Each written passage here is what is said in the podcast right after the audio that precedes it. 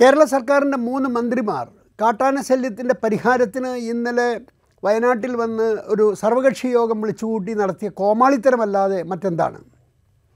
അവർ പറയുന്നു മഞ്ഞക്കൊന്ന നശിപ്പിക്കാനായിട്ട് കേന്ദ്ര സർക്കാരിനെ സമീപിച്ച് തൊഴിലുറപ്പ് പദ്ധതിയിൽ ഉൾപ്പെടുത്തും. അടുത്തത് രാജേഷ് മന്ത്രിയുടെ നിർദ്ദ ഉപദേശം കാട്ടിനകത്ത് ട്രെഞ്ചും കുളങ്ങളും കുഴിക്കാനായിട്ട് തൊഴിലുറപ്പ് പദ്ധതിയിൽ ഉൾപ്പെടുത്തും.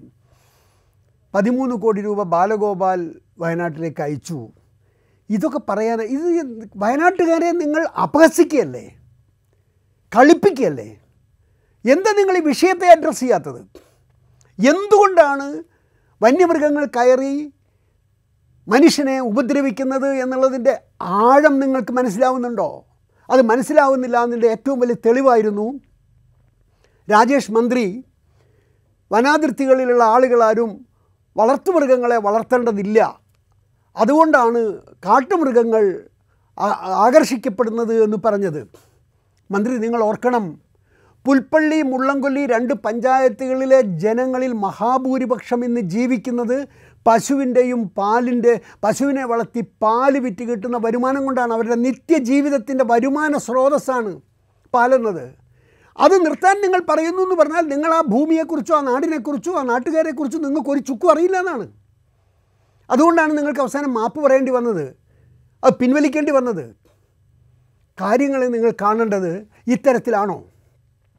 ഫെബ്രുവരി മാസമല്ലേ ആയിട്ടുള്ളൂ. ഇനി ഇപ്പോൾ പോലും കബനി നദിയിൽ വെള്ളം പറ്റിയിരിക്കുന്നു. നാട്ടിൽ വലിയ ജലക്ഷാമമാണ്. മാർച്ച് ഏപ്രിൽ മെയ്യും കഴിഞ്ഞ് നാല് മാസം കഴിയണം ജൂൺ മാസമാകുമ്പോഴേക്കും മഴ കിട്ടിയാൽ.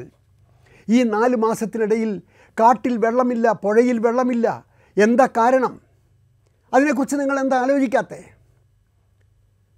ഡെക്കൻ പ്ലാറ്റോയിലെ നീലഗിരി ബയോസ്ഫിയറിലെ ഏറ്റവും വലിയ റിച്ചസ്റ്റ് ബയോഡൈവേഴ്സിറ്റി സ്റ്റോക്കാണ് നമ്മുടെ വെസ്റ്റേൺ ഗാഡ്സ് ഈ ഈ വെസ്റ്റേൺ ഗാഡ്സ് സംരക്ഷിക്കുക എന്നുള്ളത് ഏറ്റവും ഹയസ്റ്റ് പ്രയോറിറ്റി ആവണ്ടേ? ആവണ്ടേ? അതിന് പകരം ആ വെസ്റ്റേൺ ഗാർഡ് തകർക്കുന്നതിന് വ്യാപകമായ ഖനനങ്ങൾ പാറക്കോറികൾ മണലൂറ്റ് കല്ലുവെട്ട് വ്യവസായങ്ങൾ ടൂറിസം റിസോർട്ടുകൾ ഈ എല്ലാ കോമാളിത്തരവും കാണിച്ചുകൊണ്ട് നിങ്ങൾ നടത്തുമ്പോൾ നിങ്ങൾ ഓർക്കണം ഗുജറാത്ത് മുതൽ ഇങ്ങ് കന്യാകുമാരി വരെ ആറ് സംസ്ഥാനങ്ങളിലൂടെ ആണ് ഈ മലനിരകൾ കടന്നു പോകുന്നത് ഈ മലനിരകൾ ഈ നാടിന്റെ ഇരുപത്താറ് കോടി മനുഷ്യരുടെയും ജീവശ്വാസമാണ്. കുടിവെള്ളമാണ്. മനുഷ്യരുടെ മാത്രമല്ല മനുഷ്യരുടെ നാലരട്ടിയെങ്കിലും വന്യജീവികളും ജന്തുജാലങ്ങളും ഉണ്ടാകും അവരുടെ എല്ലാം ജീവിതത്തിന് ആധാരമാണ് ഈ വെസ്റ്റേൺ ഗാഡ്സിന്റെ പശ്ചിമഘട്ടത്തിന്റെ ആവാസ വ്യവസ്ഥ. ആ ആവാസ വ്യവസ്ഥയെ തകർക്കുന്നതിൽ ഏറ്റവും വലിയ പങ്ക് വഹിക്കുന്നവർ ഞങ്ങളാണ് സർക്കാരാണെന്ന് നിങ്ങൾ പറയണം. എന്തുകൊണ്ടെന്നാൽ ഇന്നത്തെ ഹിന്ദുവിൽ ഞാൻ വായിച്ചു ഒരു ലക്ഷത്തി അൻപത്തി ഏഴായിരം ഹെക്ടർ സ്ഥലത്താണ് വനം വകുപ്പ് പ്ലാന്റേഷൻസ് ഉണ്ടാക്കിയത്.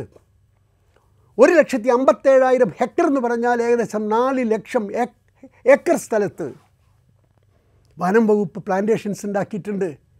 ആ പ്ലാന്റേഷൻസ് ഈ വന്യമൃഗങ്ങളുടെ ഉപജീവനത്തെയാണ് മുട്ടിച്ചിട്ടുള്ളത്. അവരുടെ ഭക്ഷണത്തെയാണ് തടഞ്ഞിട്ടുള്ളത്. അവരുടെ കുടിവെള്ളമാണ് തടഞ്ഞിട്ടുള്ളത്. ഇനി വനം വകുപ്പിനെ പോലെ തന്നെ പ്ലാന്റേഷൻ കോർപ്പറേഷൻ കാട് വെട്ടിത്തെളിച്ചിട്ടില്ലല്ലേ? അവരുടെ പ്ലാന്റേഷൻസ് മുഴുവൻ ഉണ്ടാക്കിയിട്ടുള്ളത്.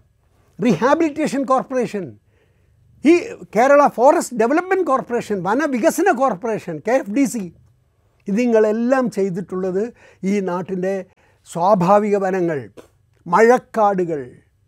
അത് വെട്ടി വെളുപ്പിച്ച് അവിടെയെല്ലാം നിങ്ങൾ പ്ലാന്റേഷൻ ഉണ്ടാക്കുക ചെയ്തിട്ടുള്ളത്. ആദ്യം ചെയ്യേണ്ടത് നിങ്ങൾ ആരംഭിച്ച എല്ലാ പ്ലാന്റേഷനുകളും പ്ലാന്റേഷനുകളല്ലാതാക്കി സ്വാഭാവിക വനങ്ങളാക്കി മാറ്റുക. പശ്ചിമഘട്ടത്തെ സംരക്ഷിക്കുന്നില്ല എങ്കിൽ ഈ ലോകം നിലനിൽക്കില്ല.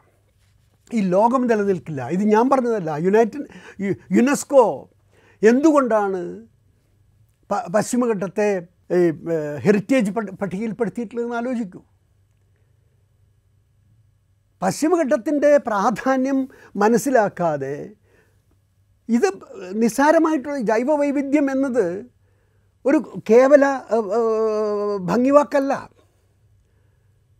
ഗാഡ്ഗിൽ റിപ്പോർട്ടിനകത്ത് വളരെ കൃത്യമായി അദ്ദേഹം ആയിരത്തി തൊള്ളായിരത്തി എൺപത്തി ആറിലാണ് പിന്നെ അന്നത്തെ ഗവൺമെന്റ് വി എൻ ഗാഡ്ഗിലിനെ പശ്ചിമഘട്ടത്തെ സംരക്ഷിച്ചുകൊണ്ട് മുന്നോട്ട് കൊണ്ടുപോകാൻ സാധിക്കാവുന്ന നിർദ്ദേശങ്ങൾ സമർപ്പിക്കാനായി ഒരു കമ്മീഷനെ നിശ്ചയിച്ചു ആ കമ്മീഷന്റെ അധ്യക്ഷനായി ഗാഡ്ഗിലിനെ വെച്ചത്.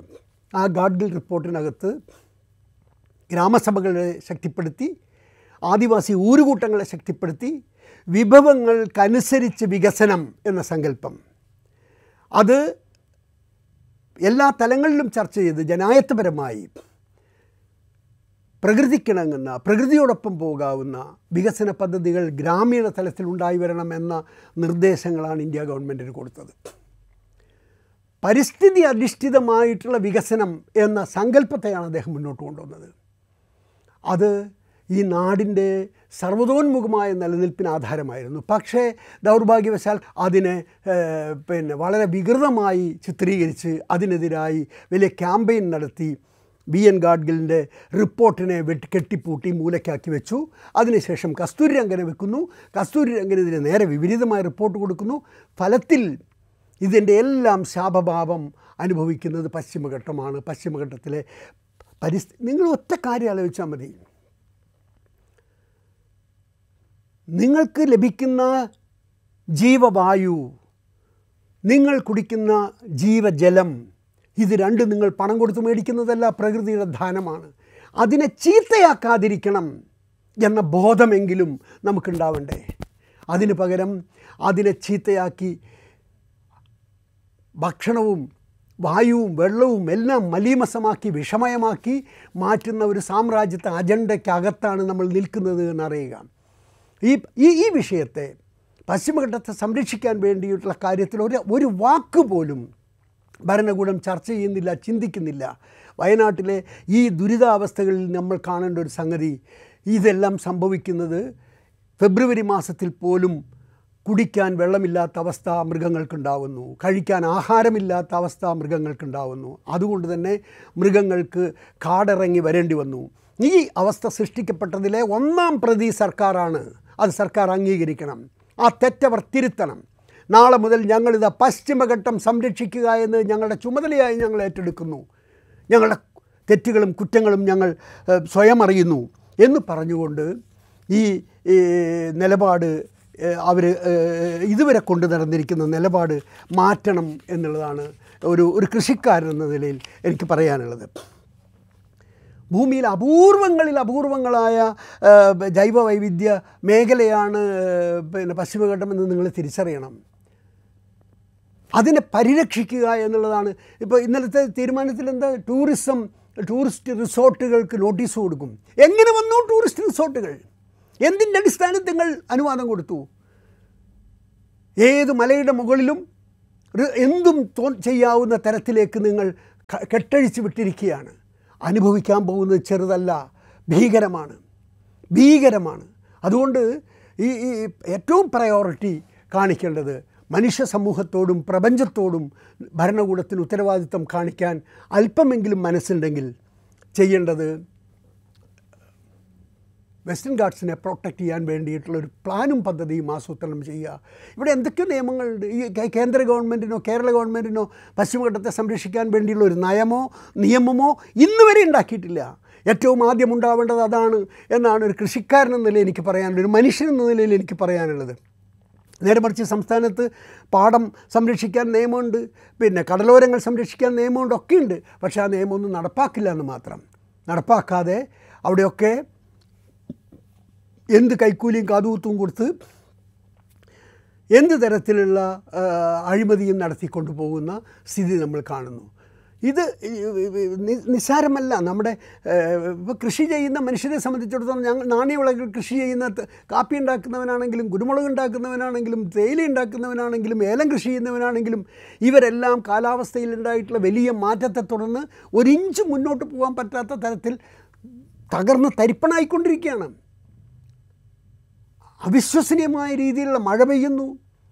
അതിഭീകരമായ വരൾച്ച ഉണ്ടാകുന്നു കാലാവസ്ഥയെ സംബന്ധിച്ച് ആർക്കും ഒന്നും പ്രഡിക്റ്റ് ചെയ്യാൻ പറ്റാത്ത അവസ്ഥയുണ്ടാകുന്നു ഇതൊക്കെ സംഭവിക്കുമ്പോഴും ഈ പശ്ചിമഘട്ടത്തെ സംരക്ഷിച്ചുകൊണ്ട് ഈ പ്രകൃതി നാശത്തെ തടയേണ്ടതാണ് എന്ന തോന്നൽ ഭരണകൂടത്തിനാവട്ടെ ഉപാസി ഉൾപ്പെടെയുള്ള എ പി കെ ഉൾപ്പെടെയുള്ള വലിയ കൃഷിക്കാരുടെ സംഘടനകൾക്കാവട്ടെ പ്ലാന്റേഴ്സിന്റെ സംഘടനകൾക്കാവട്ടെ എന്താ തോന്നാത്തത്? തോന്നണ്ടേ? ആദിവാസിക്കുള്ള ബോധം നിങ്ങൾക്കുണ്ടാവണ്ടേ?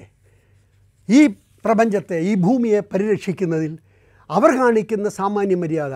ഒരു വാട്ടർ സോഴ്സ് കണ്ടാൽ ആ വാട്ടർ സോഴ്സിനെ പ്രൊട്ടക്റ്റ് ചെയ്യുന്ന രീതി പരിരക്ഷിക്കുന്ന രീതി അത് നിങ്ങൾ കാണണ്ടേ?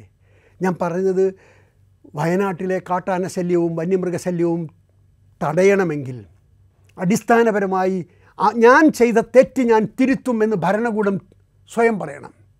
എന്റെതാണ് തെറ്റ്? യൂക്കാലിപ്റ്റസ് കൊണ്ടുവന്നത് മഞ്ഞക്കൊന്ന കൊണ്ടുവന്നത് അക്കേഷ്യ കൊണ്ടുവന്നത് സ്വാഭാവിക കാടുകൾ വെട്ടിവെളിപ്പിച്ച് പ്ലാന്റേഷൻസ് ഉണ്ടാക്കിയത് സർക്കാർ ചെയ്ത തെറ്റാണ്. ആ തെറ്റ് ഞങ്ങൾ തിരുത്തുന്നു എന്ന് സർക്കാർ സ്വയം തീരുമാനിച്ചും പ്രഖ്യാപിച്ചും കൊണ്ട് അത് തിരുത്തുമ്പോൾ മാത്രമേ ഈ വന്യമൃഗശല്യത്തിൽ നിന്ന് കൃഷിക്കാരെയും സാധാരണ മനുഷ്യരെയും സംരക്ഷിക്കാനാകൂ എന്നാണ് എനിക്ക് പറയാനുള്ളത്. അതിനുള്ളൊരു ആർജവം കാണിക്കുക. ഞങ്ങൾ ചെയ്തതൊക്കെ തെറ്റായിപ്പോയി. ഏതൊക്കെയോ പാശ്ചാത്യ രാജ്യങ്ങളിലെ വിദേശ രാജ്യങ്ങളിലെ ആളുകളുടെ നിർദ്ദേശങ്ങൾക്കനുസരിച്ച് ഞങ്ങൾ ചെയ്തു പോയതാണ്. സോഷ്യൽ ഫോറസ്ട്രിയിൽ ചെയ്തത് തെറ്റിപ്പോയി എന്ന് അഡ്മിറ്റ് ചെയ്യണം. വിദേശ പണം മേടിച്ച് ചെയ്തത് തെറ്റിപ്പോയി എന്ന് അഡ്മിറ്റ് ചെയ്യണം. എന്നിട്ട് ഇപ്പോൾ ഈ കാലാവസ്ഥാ വ്യതിയാനത്തിന്റെയും ആഗോള താപനത്തിന്റെയും കാലത്ത് U N F C C fund വാങ്ങിക്കാനും അല്ലെങ്കിൽ ഡബ്ല്യു ഡബ്ല്യു എഫ് ഫണ്ട് മേടിക്കാനും വേണ്ടിയുള്ള പദ്ധതിക്കല്ല പോകേണ്ടത്. നമ്മുടെ ഏറ്റവും വലിയ നിധിയാണ് പശ്ചിമഘട്ടം. ആ നിധിയെ തകർക്കാതെ പരിരക്ഷിക്കാൻ വേണ്ടി ഒന്നും വേണ്ട നിങ്ങൾ വി എൻ ഗാഡ്ഗിൽ റിപ്പോർട്ടൊന്ന് വായിക്കൂ പഠിക്കൂ. ഗ്രാമപഞ്ചായത്തുകൾക്ക് ഗ്രാമസഭകൾക്ക് കൊടുത്തുള്ള റോൾ എന്താണ്? ആദിവാസി ഊരുകൂട്ടങ്ങൾക്ക് കൊടുത്തുള്ള റോൾ എന്താണ്? ജനായത്ത പ്രക്രിയയിൽ വിഭവങ്ങളുടെ ഉടമസ്ഥാവകാശവും വിനിയോഗവും എങ്ങനെ വേണം? ഇത്ര വൃത്തിയായി പറഞ്ഞിട്ടുള്ള ഒരു ശുപാർശ ഉണ്ടാവില്ല.